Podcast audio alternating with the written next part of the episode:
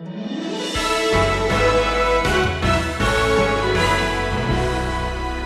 were chosen, Ephesians one. You have been bought with a price. You do not belong to yourself any longer, First Corinthians chapter six. See, here's the truth. Whether or not the world knows it, everyone is a slave to something, sin or righteousness. Everyone serves some master, even if they say, well, I, I'm free because I belong to myself. Well, you are your own master. The question then is, whose slave are you?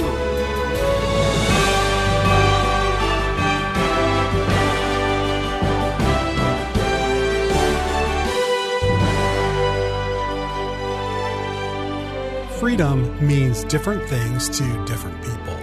We sometimes compare a free society to an authoritarian dictatorship, or we might talk about free elections as opposed to coercion or intimidation.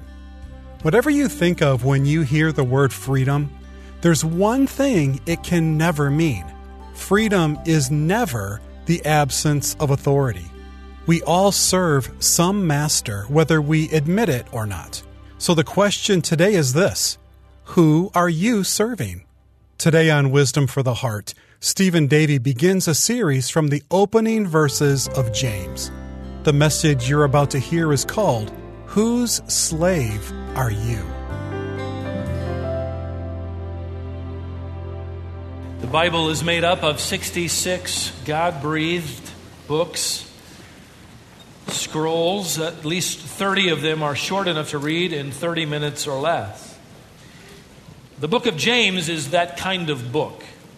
It's small, it's easy to read, very little mystery to it. It's down to earth. You can read it, as I have read it several times, in about twenty minutes or less. In fact, so many truths, though, come out of this book. They tumble over as if they are the waters of Niagara. It's hard to to outline it. In fact, that's difficult for people in my position. One particular author cataloged nearly thirty different topics that just cascade one after another. And here's why. Much of the New Testament epistles deliver to us the precepts of our faith. James is passionate about the practice of our faith.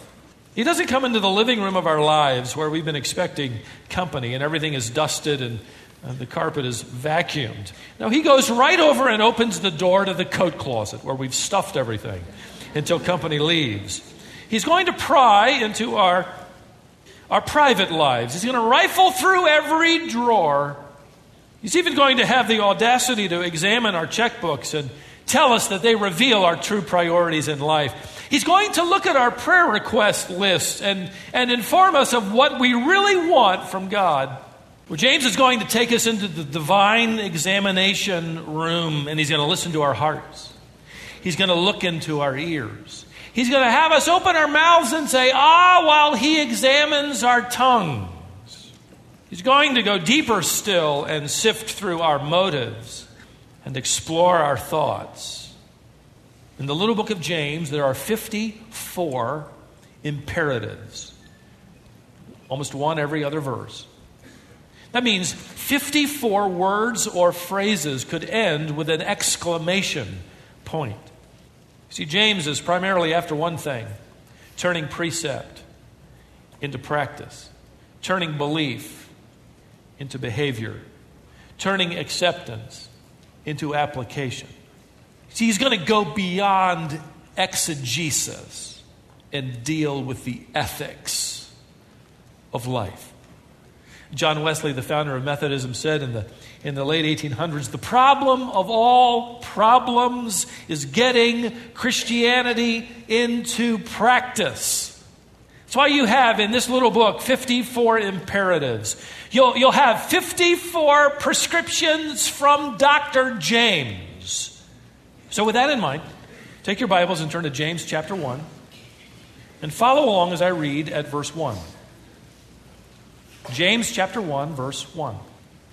James, stop. Now we've got a whole school year, okay? There's, there's no need to hurry. No, actually, what I want you to discover, we're going to cover just a few words But I want you to discover in these first few words of verse one the key to putting into practice the entire book of James. I believe that, that my biggest problem, and perhaps yours as well, in applying the book of James is that I don't really spend enough time in verse one. You see, until you're willing to apply the truth in verse one, you're not ready to dare to say what he says in verse two. You're not ready for the truth of chapter one and chapter two, chapter three, chapter four, and chapter five until you're ready and willing to say what he says in verse one. Now, as we cover most of this verse today, I want to point out three things that you can hang your mental hats on. First of all, I want you to notice James' signature. Now, the problem for us here at the outset is that the New Testament mentions five different men named James who followed Christ. Which one was the author? Now, if you research each of these men, which I have, and I won't bore you with all of the details, I'll give you what I've come up with, and that is basically two potential candidates. And I'll give you the one I believe was the author. One of the candidates could very well be the Apostle James, the brother of John, the sons of Zebedee. Problem with this particular James being the author, however, is that he will become the first of twelve apostles to be martyred in A D forty-four by the order of, of Herod Agrippa, which rules out his potential for writing this book, which comes a little later. The centuries-old view on authorship, and even today the view of evangelical scholars, is that the James who wrote this little book was, was the leader of the church in Jerusalem, James, the half-brother of Jesus. Which means something absolutely dramatic happened in this young man's life to get him to that point. And I want to take some time showing you what that was. Now, Matthew's gospel informs us that as Jesus began his ministry, none of his siblings believed his claims. In fact, it was more than unbelief. The Bible tells us that they were offended by his claim. As Jesus in Matthew thirteen is visiting his hometown of Nazareth, Nazareth and preaching, the Jews effectively said, "Who is this guy claiming to be, and who does he think he is?" In fact, they go on to say, "Is not this one the carpenter's son?" In other words, how can he be who he claims to be? We know his dad, Joseph the carpenter. We knew him while he was living. And the text goes on further. They said, "Is not his mother called Mary, and his brothers, James, and Joseph, and Simon, and Judas, or Jude, and his sisters? Are they not all with us?" And they all took offense at him. In other words, the people who were offended by Christ's claim to be God's son were not only the people of the village, but his own brothers, half-brothers, and sisters. They're saying, "I know, we, we think the same thing. Who does he think he is?" They're mortified. They are, in the text, offended. Like Mark's gospel tells us that when Christ's kinsmen, a word used of blood relations, his brothers and sisters and his own family, heard that he had launched his public ministry and he had actually called disciples after him to follow him, Mark three tells us they, his brothers, half-brothers, went out to take custody of him, for they were saying he has lost his senses. You could translate it, they thought he was out of his mind. They came to take custody of him. They came to take him away. They thought he needed help. Now, obviously, if you hold to the clear statements in these verses that Jesus had half-brothers and sisters, that his siblings born to Mary and Joseph after Jesus was virgin-born, you've got another issue on your hands, don't you? In fact, you have several. Now, the Roman Catholic Church has labored to redefine the words of Scripture in order to uphold the belief that Mary was who they claim even to this day that she is, the Virgin Mary. Perpetually virgin, that she never had any more children. So James could not be the half-brother of Christ, the second born to Mary, the firstborn son of Joseph and Mary. The Roman Church believes that Mary was not an ordinary housewife, not an ordinary a mother. She was unique among all human beings. In fact, in eighteen forty-five, the Pope declared that Mary had never sinned. This is the papal doctrine called the Immaculate Conception, that Mary had actually been born without original sin, and she never sinned ever one time in her entire life. So the Roman Church has offered up a couple of answers to these uh, problems. One answer is that James and the others weren't literally brothers and sisters of Jesus. They were cousins. They would point out the truth that the word can be used in a generic sense of endearment, just as you might say to somebody today, hello, Brother Sam, hello, Brother John. And that would be true. So obviously the use of the word can have can have figurative or metaphorical usage. The problem is the Greeks were smart enough to have a word for cousin. And they never, ever, ever one time used in the Scriptures the word cousin for a biological brother or sister. Always used the word adelphos, never once used to describe a cousin.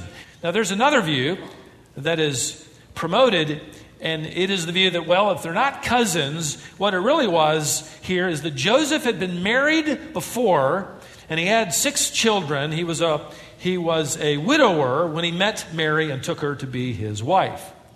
There's simply not any verse ever, anywhere telling us that Joseph was a widower with six kids. On the other hand, what we do have in Scripture is that Mary was not a perpetual virgin, but that she had more children.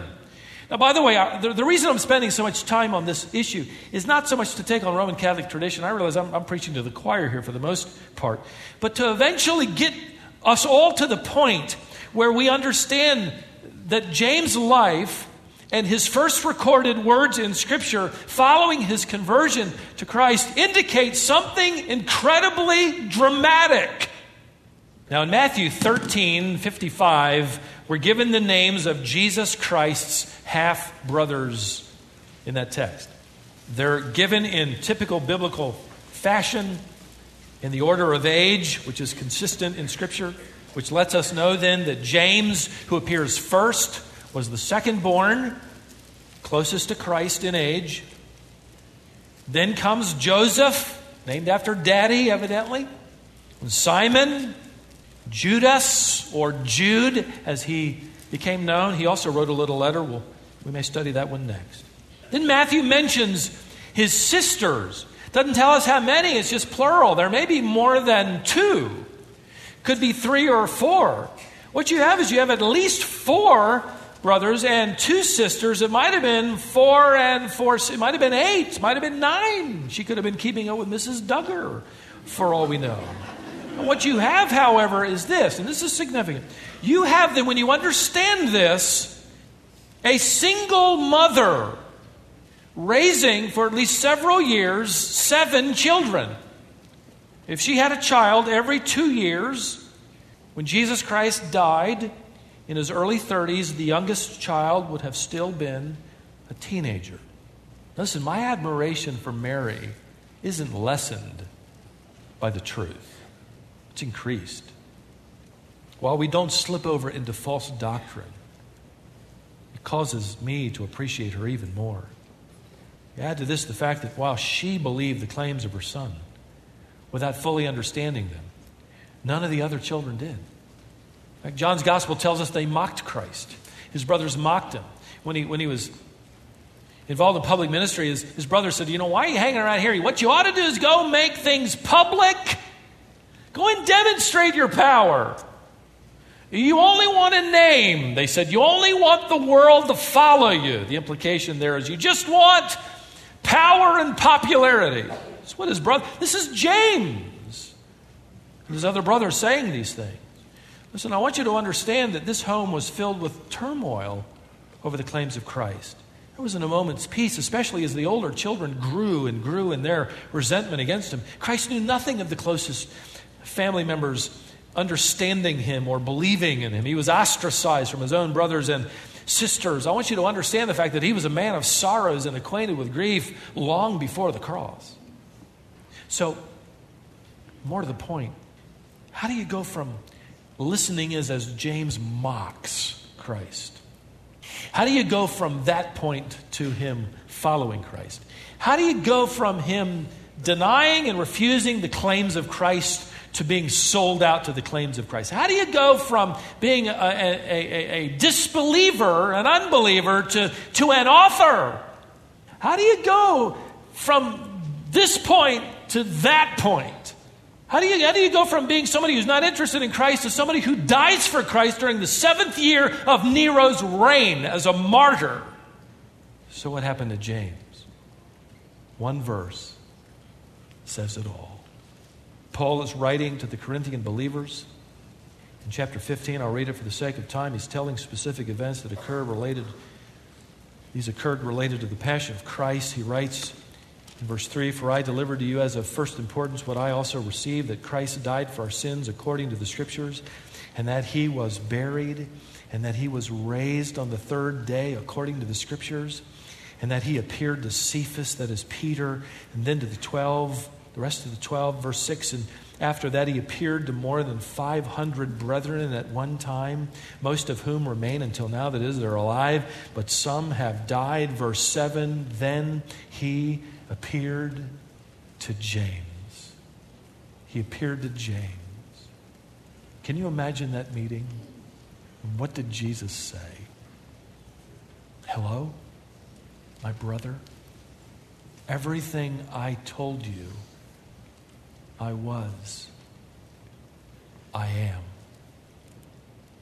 Evidently, from what we know of James, the believer, as far as you can go back in church history, the predominant belief was that the resurrected Lord commended his brother into ministry, and he would become the leader in the church of Jerusalem during extremely difficult transitional times.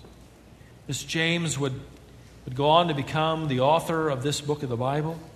We're still studying two thousand years later, in which he encourages us all to get real with our, with our faith. And by the way, one more sidebar here for those of you that wished. Maybe you've had moments, and maybe even this morning you're a little discouraged. Maybe, maybe you've, you've wished you'd come to Christ earlier in life. Can you imagine what James could have regretted? He could have lived his life, the rest of his life, with bitter regret. Now in his early thirties. But the truth of Christ's resurrection changed everything, just as it has for you. And like James, live life with an exclamation point. His signature symbolizes the radical transformation of a man who once laughed at Christ but now lives for Christ. Let me show you something else. Not just his signature. Let me show you his status. Back in James chapter one, verse one, his signature reveals for us his identity. His status reveals for us his priority. Let me, let me read. You follow along. We'll go a little further. James, the Lord's half-brother. Oh, wait. Let me try again. James, the chairman of the Jerusalem council who who directed the development of the church to embrace Gentiles from every nation. Well, no, let me try another one here. James, one of the few who received a personal visit from the resurrected Lord. Now, all that's true. Every one of those statements are true. But what does he say? Look, James, a bondservant of God and of the Lord Jesus Christ. James says, you want to know my highest status in life? I'm a bondservant of God. Now, now, Paul in Galatians chapter one, verse nineteen, will refer to, to uh, James as the Lord's brother. But James prefers to speak of himself only as servant. In fact, the word for bondservant in this text is the word doulos, which literally can be rendered slave. It's a little rougher, isn't it, to our ears? Now, to the Greek world, and certainly our world, but, but back then especially, this was a term of degradation. Um, uh, there were millions of slaves during the days of Christ. To the Greeks, and certainly to any culture, freedom and autonomy and being your own master represents the highest status of life.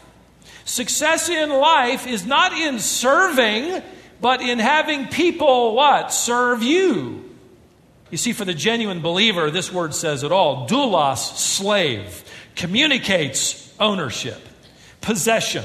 allegiance, dependence, subjection, loyalty. Do you know the ingredients of salvation come out of the first century slave market? You were chosen, Ephesians one. You have been bought with a price. You do not belong to yourself any longer, First Corinthians chapter six. You are subject to his will and control, Philippians two. You are called to give an account of your service, Second Corinthians five. You are regularly chastened or rewarded by him according to his own pleasure, with or without an explanation, Hebrews chapter twelve. And one day you are told that you can expect, and you long for the day when you will hear the words, again, doulos is the word used, "Well done, thou good and faithful slave." The truth is, we need to proclaim the freedom of the gospel from sin. See, here's the truth. Whether or not the world knows it, everyone is a slave to something. Everyone is enslaved. You are either enslaved to sin or righteousness. Everyone serves some master, even if they say, well, I, I'm free because I belong to myself. Well, you are your own master. The question then is, whose slave are you? See, as you move through this book, the only thing that would ever challenge us to apply any of it is that we're categorically reminded in the very first verse that we are not the master of our lives. We are the slaves of God. Christians are slaves to God. That isn't going to sell, is it? Could that be the reason so many people in America who claim to be Christians so soon bail out? Because they didn't understand the true gospel. James comes along and he effectively says, here's, here's, here's who I am. I am not free. I'm a slave. And I may go through my entire life as God's slave, ignored. Now, just who does James belong to? We've noted his signature and his status. Very quickly, I want you to look at his Savior. The little book begins, James, a slave of God and of the Lord Jesus Christ. Now, I'm not going to bore you with all the grammatical details, but let me at least tell you that in the Greek New Testament, James does not include in this phrase any definite articles or indefinite articles, which makes it stunning. He simply strings together titles, which means you can read them in any order. You could literally translate this, James, the slave of Jesus Christ, God, Lord. Following me?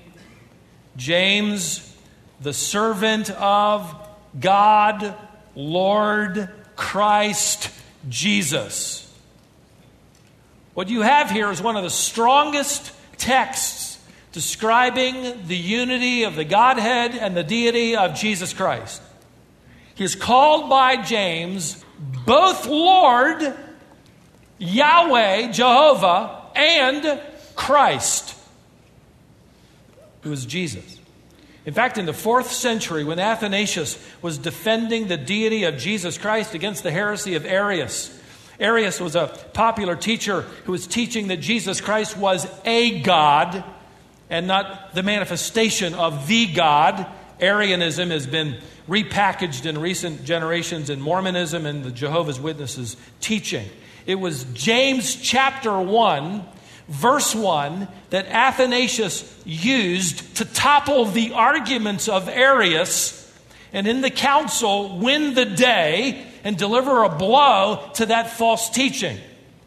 Where James says, I am a slave of God who effectively is Jesus Christ the Lord. Stunning truth. What made it even more powerful is it was written by a man who could have said, well, I, I really know who he is. I grew up with him. He's, he's just a man who's enlightened. He's just a good man whom God glorified. He, he, he's just a man who made it. He was a good teacher. The man that grew up with him said, he is God. Isn't that great? I close with this. Hudson Taylor was used uniquely and mightily by our Lord in taking the gospel into the interior of China. For fifty years, I just finished reading his biography. He loved the Lord. He risked his life over and over and over again. In fact, he made the comment one time that they never established a new mission post without experiencing a riot. How's that for church planters?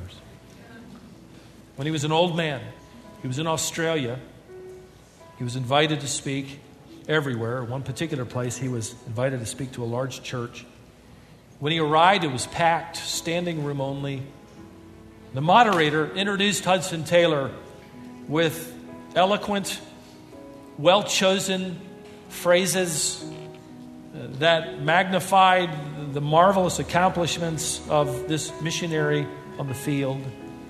And he ended his introduction by referring to Hudson Taylor as, quote, our illustrious guest. The biographer wrote, who was there, that Mister Taylor stood there quietly for a moment and then smiled and said quietly, "Dear friends, I am the servant of an illustrious master." Sounds a little like James, doesn't it? I hope it will sound a little more like us as we go through this divine prescription by Doctor James on how to translate faith into life.